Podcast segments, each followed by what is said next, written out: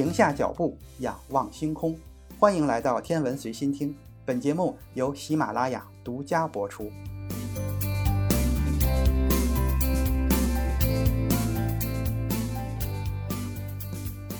欢迎收听原创严选。接着上一期的话题，咱们还是从数学问题开始。在数学中，一个数的平方永远是一个正数，比如十的平方是一百，负十的平方还是正一百。那么我们进行平方的逆运算，就是平方根运算的时候，就会认为只有正数才有平方根，负数是没有平方根的。但是数学家们在进行计算的时候，经常会碰到负数的平方根。比如说，16世纪的意大利数学家卡尔达诺曾经提出一个问题：有没有可能找出两个数，它们加起来等于十，但是乘积等于四十呢？这个问题如果放在实数范围内看，答案是不存在的。但是如果负数的平方根存在的话，那么我们就可以找到一个答案。只不过这个答案中会包含根号负十五这个奇怪的数字。数学家们给负数的平方根起了一个名字，跟实数相对应，叫做虚数。还规定根号负一叫做 i，英文字母 i。这样的话，根号负二十就是二十 i，根号负十五就是十五 i。但是虚数这个东西实在是看不出它有什么意义。所以，即使它在数学计算里面大量的出现，数学家们一开始还是不承认它的名分。比如，在德国著名数学家莱昂纳德·欧拉1770年出版的一本谈论代数的书中，我们可以找到虚数的大量应用，但是他们却伴随着这样的评论：所有类似于根号负一和根号负二的表达式都是不可能存在或虚拟的数，因为它们代表了负数的平方根。对于这样的数，我们可以真实的宣称，它们既不是虚无，也没有超越虚无，更不会低于虚无。这必然构成了它们的虚幻或不可能。不过话虽然这么说，欧拉该用虚数的时候还是用，因为实在没有办法。不用的话，很多计算根本就无法进行。虚数这种在数学领域里的尴尬地位，持续了整整有两个多世纪。最后，还是两个业余的数学家给了他一个名分。这两个人，一个是测绘员维塞尔，一个是会计师罗伯特阿尔冈。他们两个从几何的角度给虚数这样一个解释：我们平常说的数轴，就是画一条直线，然后画上一个点作为零点，左边是负数，右边是正数。那么数轴能不能找到虚数呢？这两位说，在这条横线上肯定是找不到的。我们应该在零点的地方画一个跟横轴垂直的纵轴，也标上一二三四。只不过这条线是代表的虚数，所以其实是一 i、二 i、三 i。这样一来，两条线组成的一个坐标系，所有的数字就都能在这个坐标系里找到了。比如十五 i 就是根号负十五，就是在坐标轴的纵轴上。如果是二十加根号负十五，那就在横轴上找到二十的位置，纵轴上找到十五 i。通过这两个点画两条分别与坐标轴垂直的线。这两条线的交点就是在坐标轴里的这个数字。虚数就先说到这儿。那问题是，这个虚数到底有什么用呢？其实虚数还真有用，而且有很大的用处。我们可以用虚数来把时间和空间结合起来，构建出一套四维空间的几何学。而这套几何学会让我们发现，时间和空间并不是绝对独立的，也不是恒定不变的。这个说法是不是很熟悉？对，没错，这个观点就是爱因斯坦的相对论的雏形。我们生活的世界在空间上是一个三维世界，意思就是说，我们可以在空间里移动的方向可以是向前、向后、向左、向右、向上、向下，三个相互垂直的独立方向是我们所生活的物理空间最基本的性质之一。确定了任何一个位置，无论你采用什么方法，至少需要三个维度的数据才能确定。比如在地球上的任意一个点，就可以通过经度、纬度和高度来确定。但是，如果我们要确定某件事情的具体状况，那光有空间还不行，还得加上另一个维度，就是时间。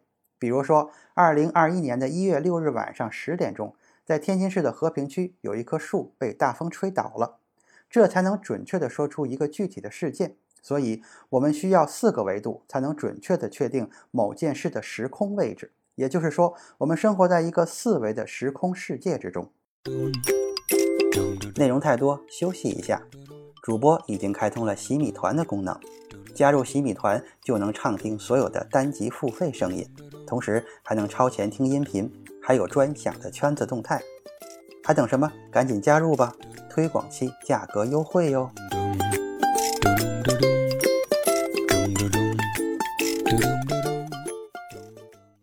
但是如果要把时间看成第四个维度，就必须要面对一个问题，那就是怎样才能把时间和空间联系在一起进行计算呢？具体一点来说，我们怎么才能测量出一个四维时空里的两个事件之间的距离呢？如果要测量长、宽、高，那我们可以用统一的长度单位，比如说多少厘米、多少米。如果需要测量时间的话，那就只能用小时、分钟、年、月、日这些计量单位。那一米跟小时该怎样结合在一起进行计算呢？乍看起来，这个问题就跟我们家的电饭煲跟你家的汽车哪一个更好一样，毫无意义。但其实也有办法解决。举个例子，如果你出门说要去地铁站还有多远的话，那人家可能会告诉你地铁站有点远，走路要走半个小时，你不如骑个共享单车，五分多钟就可以到。这就是一个典型的用时间来表示距离的办法。在这里，只要速度是不变的，就可以把时间转换成空间。那怎么找到这个确定的速度呢？没错，就是光速。科学家已经发现，光在真空中的传播速度是恒定的，不受任何情况的影响。这个结果已经经过了很多实验的验证。如果我们把光速和时间结合在一起，就可以得到一个距离的单位，比如光年就代表着光在一年时间内经过的距离。如果我们需要计算五分钟相当于多远，那就用五分钟乘以光速就能得到一个距离。同样，太阳发出的光到达地球需要八分钟，我们就可以说太阳到地球的距离是八光分，换算成距离大约就是一点五亿千米。万事俱备，我们来看看科学家是如何确定四维时空里两个事件的距离的。其实，测量两个事件在空间上的距离很简单，而时间上的距离刚才也说过了。我们可以测出两个事件之间时间间隔，然后乘以光速，就能得到一个距离。关键在于时间和空间要怎么放在一起，毕竟还是不一样的两种东西，不能把这两个结果简单的加在一起，那样是没有意义的。这两个距离必须要有所区别，显示出不同才行。那怎么区分呢？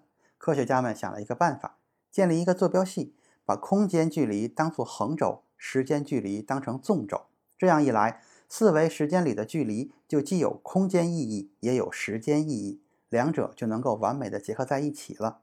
一提到这个坐标轴，你应该想起刚才说到的虚数了吧？没错，这种计算中虚数发挥了相当重要的作用，因为在这个计算中，虚数的坐标轴就代表了时间间隔。在四维空间的计算中，时间距离前面是要乘以 i 的，也就是乘以根号负一。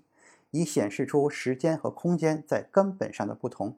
利用虚数时间和空间结合在一起组成坐标系之后，科学家们发现了一个非常奇异的现象：我们平常所说的两个事件之间的时间距离和空间距离，其实可以看作是四维距离在时间和空间这两根坐标轴上的投影。这么一来，一旦旋转这个四维坐标系，就可以让时间和距离相互转化。从这一点出发，我们会进一步发现，时间和空间都不是恒定不变的，而是跟物体的运动状态有关。一个静止的人和一个高速运动的人，时间在他们身上流逝的速度是不同的。这就相当于运动旋转了时空坐标系，因此改变了四维距离在时空坐标轴上的投影。是不是又很熟悉？对，这就是狭义相对论。也就是说，数学家们曾经以为没有用的虚数。在相对论的计算中就派上了一个大用场，人们恍然间发现，原来看似毫无意义的虚数之下，居然隐藏着如此重要的意义。总结一下，虚数到底有没有用？